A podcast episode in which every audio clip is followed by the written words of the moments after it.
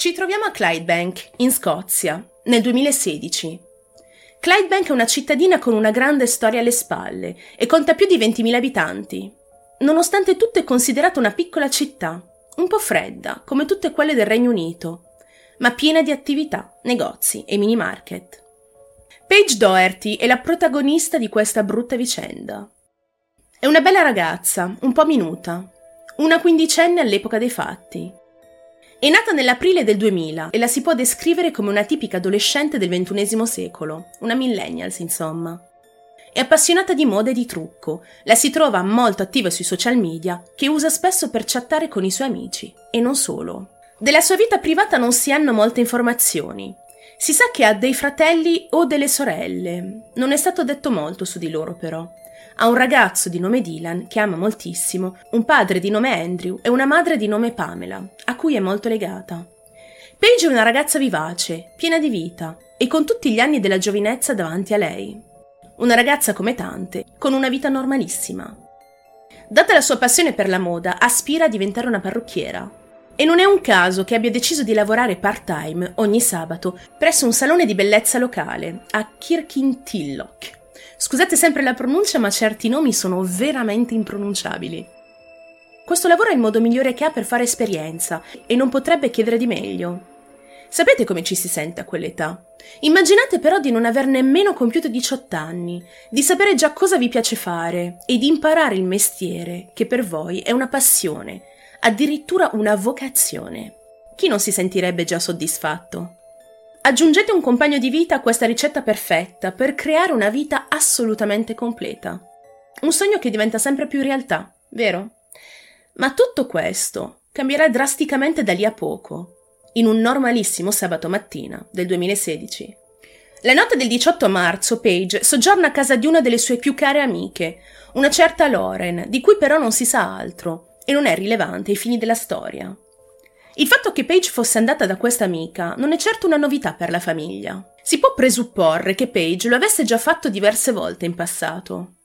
Il giorno successivo, sabato 19 marzo 2016, si deve recare al lavoro part-time al salone. Esce dalla casa dell'amica e si incammina verso la fermata dell'autobus prima delle 8 del mattino. Prende il mezzo pubblico, però non si reca subito al salone. Sono le 8.21. Paige sta per entrare nel negozio dell'Issues Daily, sempre a Clydebank. Questo negozio si trova al fianco di un altro negozio, il cui proprietario è Ashi Ahmed. Costui conosce Paige, le lancia un saluto vedendola passare accanto e recarsi al Delicious Daily. A quanto pare la ragazza era solita recarsi in quella piccolissima zona di negozietti per fare delle compere mattutine. È probabile che fosse andata al Delicious Daily per acquistare qualcosa da mangiare prima di andare al lavoro. Paige al salone, però, non ci andrà mai più e la sua amica Lauren è l'ultima persona ad averla vista ancora viva. Dopo essere entrata in quel negozio, a lei tanto familiare, scompare nel nulla come un fantasma. A metà pomeriggio dello stesso giorno, Dylan, il ragazzo di Paige, non ha notizie della fidanzata. È strano, Paige è solita mandargli spesso degli sms durante la giornata, ma quel giorno non lo fa. Controlla allora sullo smartphone e nota che non si era nemmeno collegata sui suoi social media, il che è decisamente molto strano. Dylan, stranito, decide di chiamare quindi il salone, poiché Paige non risponde ai messaggi né alle sue chiamate. Il manager gli dice al telefono che la sua ragazza non si è presentata al lavoro quel giorno e che nemmeno lui aveva sue notizie. Dylan allora inizia a preoccuparsi seriamente. Dopo la chiamata decide di contattare anche la madre di Paige. Forse stava male ed era ancora a casa. Ma non lo era. Anche Pamela, al telefono, conferma che non aveva avuto notizie della figlia per tutto il giorno. Anche lei inizia a preoccuparsi e da lì partono le prime ricerche. I due chiamano gli altri parenti, amici e conoscenti della ragazza.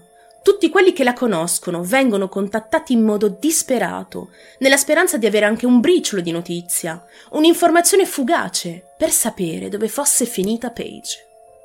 Si comincia a pensare al peggio. Paige non sarebbe mai scappata di casa e non era quel tipo di adolescente. Parlava apertamente con tutti e se ci fosse stato un problema, sicuramente Dylan o Pamela lo avrebbero saputo e scoperto. Ma dato che il tempo passa e la situazione si fa sempre più drammatica, decidono di non perdere tempo. Pamela e Dylan denunciano la sua scomparsa alla polizia.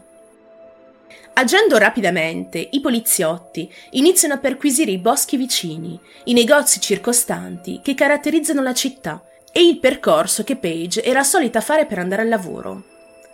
La ricerca si prolunga fino al giorno successivo, domenica 20 marzo, ma di lei nessuna traccia. Vorrei sottolineare un aspetto prima di continuare con la narrazione della storia. Vi faccio notare come non sia affatto scontato che la polizia si sia così interessata al caso sin dalle prime ore e che abbia cercato duramente la ragazza.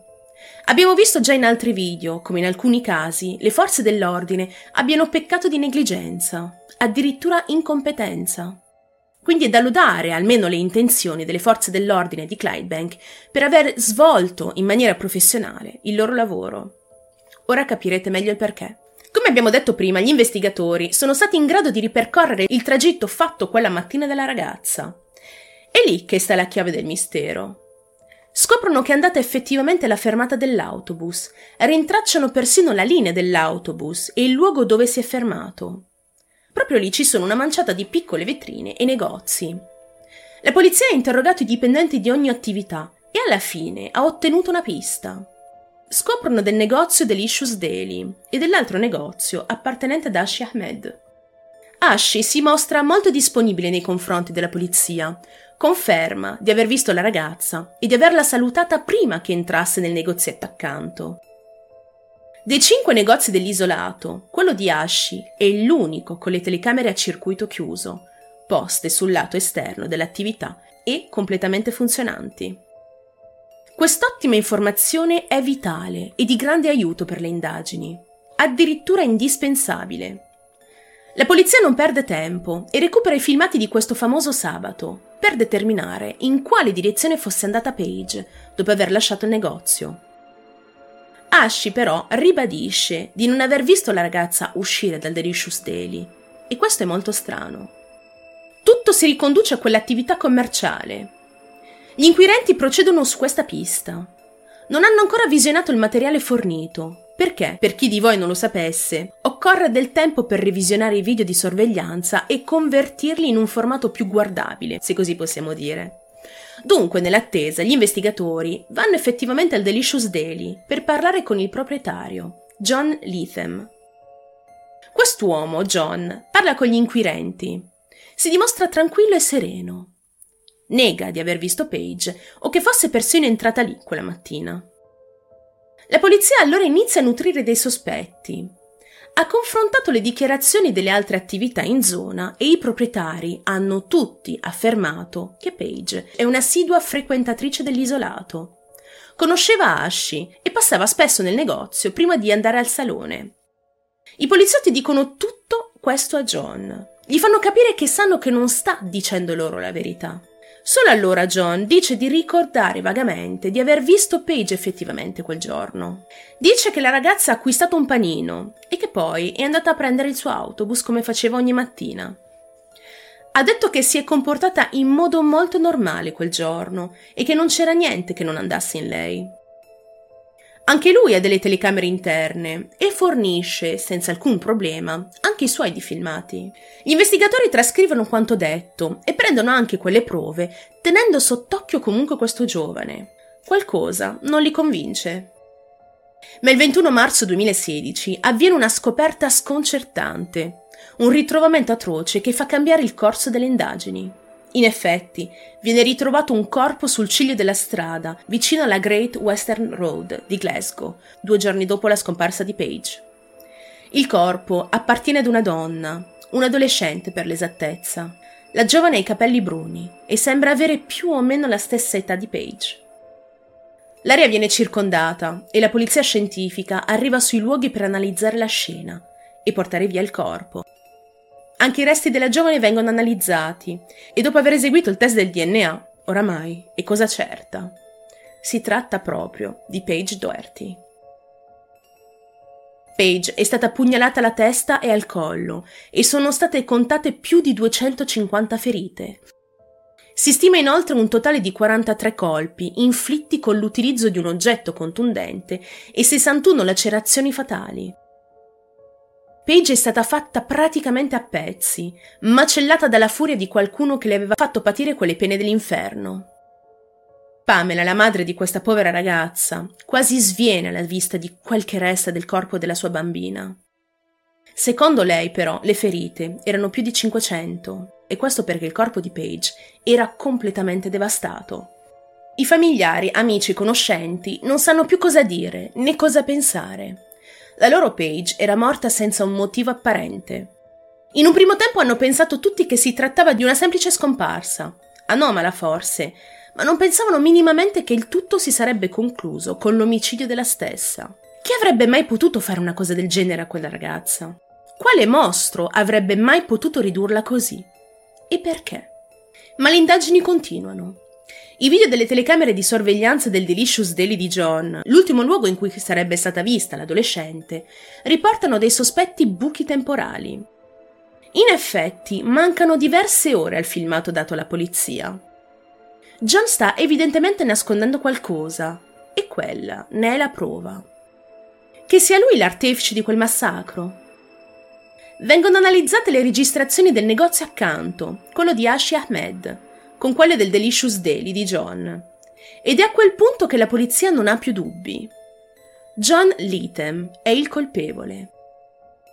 Questo è quello che sarebbe successo il 19 marzo 2016, secondo la ricostruzione fatta proprio grazie alle telecamere del locale di Ashi Ahmed. Alle 7.17 del mattino, John entra nel Delicious Daily per iniziare la giornata, come suo solito. Niente di strano fin qui.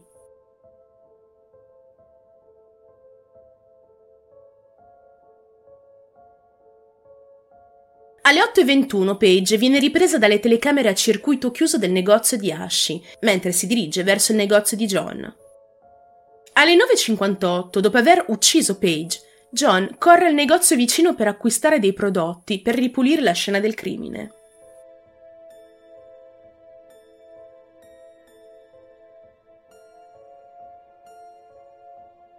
Alle 10.03 si dirige verso la sua macchina e apre il bagagliaio prima di scaricare il corpo della ragazza al suo interno. Alle 11.59 John parte con la sua auto per scaricare il corpo. Torna poi alla sua attività per servire i clienti fino alle 15.15.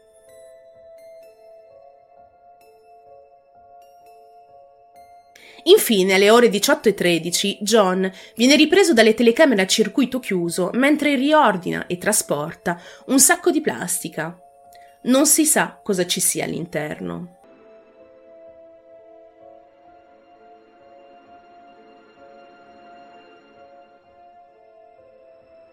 Giovedì 24 marzo, John Leatham, di 32 anni e padre di due figli, viene arrestato con l'accusa di omicidio. Dovete sapere però che John ha già parlato con dei giornalisti proprio durante le ricerche di Page. La notizia della sparizione di Page aveva già fatto il giro del paese e anche John si era espresso davanti alle telecamere, dicendo di essere scioccato a seguito di questa tragedia. Ad aggiungere disgusto a tutto questo, c'è l'amarissima ironia che una delle figlie di John si chiama anche lei Page. Prima del processo, la polizia interroga il proprietario del negozio in cui John si era recato per acquistare dei prodotti per ripulire la scena. L'uomo riferisce precisamente quello che John ha acquistato quel giorno. Sacchi della spazzatura, candeggina, guanti e salviette antibatteriche. Questa per la polizia è la conferma definitiva. Ora non resta altro che interrogare l'imputato e scoprire il movente. Già, il movente, Quest'ultimo è sempre stato un mistero per i familiari della vittima e anche per gli stessi inquirenti. Perché John avrebbe ucciso Paige? Passano due giorni dopo l'arresto e John non demorde. Non fa né una dichiarazione di colpevolezza né una di non colpevolezza. I poliziotti gli fanno vedere i filmati incriminanti, ma anche lì non esprime pareri. Ed è solo poco dopo che John decide finalmente di confessare il crimine. Secondo i suoi dire, tutto è partito da un commento inappropriato di Paige, una sorta di minaccia che la ragazza avrebbe fatto a John il giorno dell'omicidio. John dice che quel maledetto sabato tutto era iniziato nel più classico dei modi. Paige era l'unica cliente nel negozio quella mattina e, come loro solito, anche quel giorno hanno iniziato a discutere un po', parlando più che altro di lavoro. Ed è a quel punto che Paige avrebbe chiesto a John un posto di lavoro lì, alla Delicious Daily. John le avrebbe detto di andare sul retro per completare la domanda d'assunzione, ma dopo aver compreso che era minorenne, le disse che non avrebbe potuto darle un lavoro full time. Paige, allora, sempre secondo la dichiarazione dell'uomo, si sarebbe infuriata, pretendendo quel lavoro e minacciando addirittura di rivolgersi alle autorità per diffamarlo. Voleva far passare John come un maniaco sessuale, perché la sua intenzione era quella di raccontare alla polizia che l'uomo l'aveva palpeggiata. John dice di avere un fratello gemello già inserito in questa tipologia di criminali, perché aveva abusato di una donna in passato. Questa minaccia lo avrebbe mandato letteralmente nel panico. Il suo negozio ne avrebbe risentito, la sua stessa famiglia avrebbe avuto problemi, i suoi figli lo avrebbero visto con occhi diversi.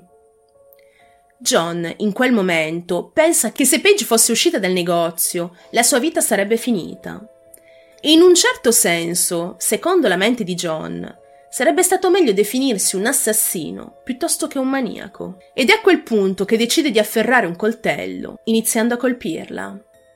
Dopodiché dice di averla trascinata nel retrobottega, mentre lei cercava di difendersi come poteva. Questo è il motivo di quelle numerose ferite. John non è stato in grado di tenere a bada la ragazza, che nel frattempo si dimenava e si batteva per sopravvivere. Per questo che John l'ha colpita così tanto, fino al punto di non ritorno. Una rabbia fulminea, un terrore angosciante aveva riempito gli occhi di John, tanto da spingerlo a commettere quel reato atroce. A tutte queste dichiarazioni, che scioccano la giuria e la sala di tribunale intera, Pamela non crede ad una singola parola. In effetti Paige aveva già un lavoro che amava e aveva già la strada spianata verso una carriera che adorava la follia. Pamela insiste sul fatto che Paige non era per niente una ragazza vendicativa, non avrebbe mai voluto un lavoro in una gastronomia. Crede piuttosto che John abbia invece tentato un vero e proprio approccio sconveniente nei confronti di sua figlia e dopo aver visto un rifiuto di lei, per paura, avrebbe deciso di metterla a tacere per sempre. Sei mesi dopo l'omicidio di Paige, il 5 settembre 2016, John si dichiara finalmente colpevole dell'omicidio di Paige Doherty. Viene condannato a un minimo di 27 anni di carcere prima di poter richiedere la libertà condizionale. Tuttavia, nel febbraio 2017, a seguito di un ricorso, il termine minimo è stato ridotto a 23 anni. L'intera vicenda lascia delle cicatrici profondissime nella famiglia Doherty. Dylan, il ragazzo di Paige, non si riprenderà mai dell'accaduto. Pamela, in particolare, dichiara di soffrire ancora di insonnia, di incubi ricorrenti soffre anche di depressione e l'intera famiglia non riesce a togliersi dalla mente il terrore che Paige deve aver provato quel giorno, quando ha subito tutti quegli attacchi. Vengono date alla stampa e ai media tutti i filmati, le foto, i dettagli della vicenda. Viene persino realizzato un documentario molto accurato, di nome Murder Next Door. Pamela dirà: Questo mostrerà finalmente la verità su quello che è successo alla nostra bambina Abbiamo perso Paige nel modo più crudele. Il film metterà in evidenza quanto sia pericoloso il mondo in cui viviamo e cosa può succedere.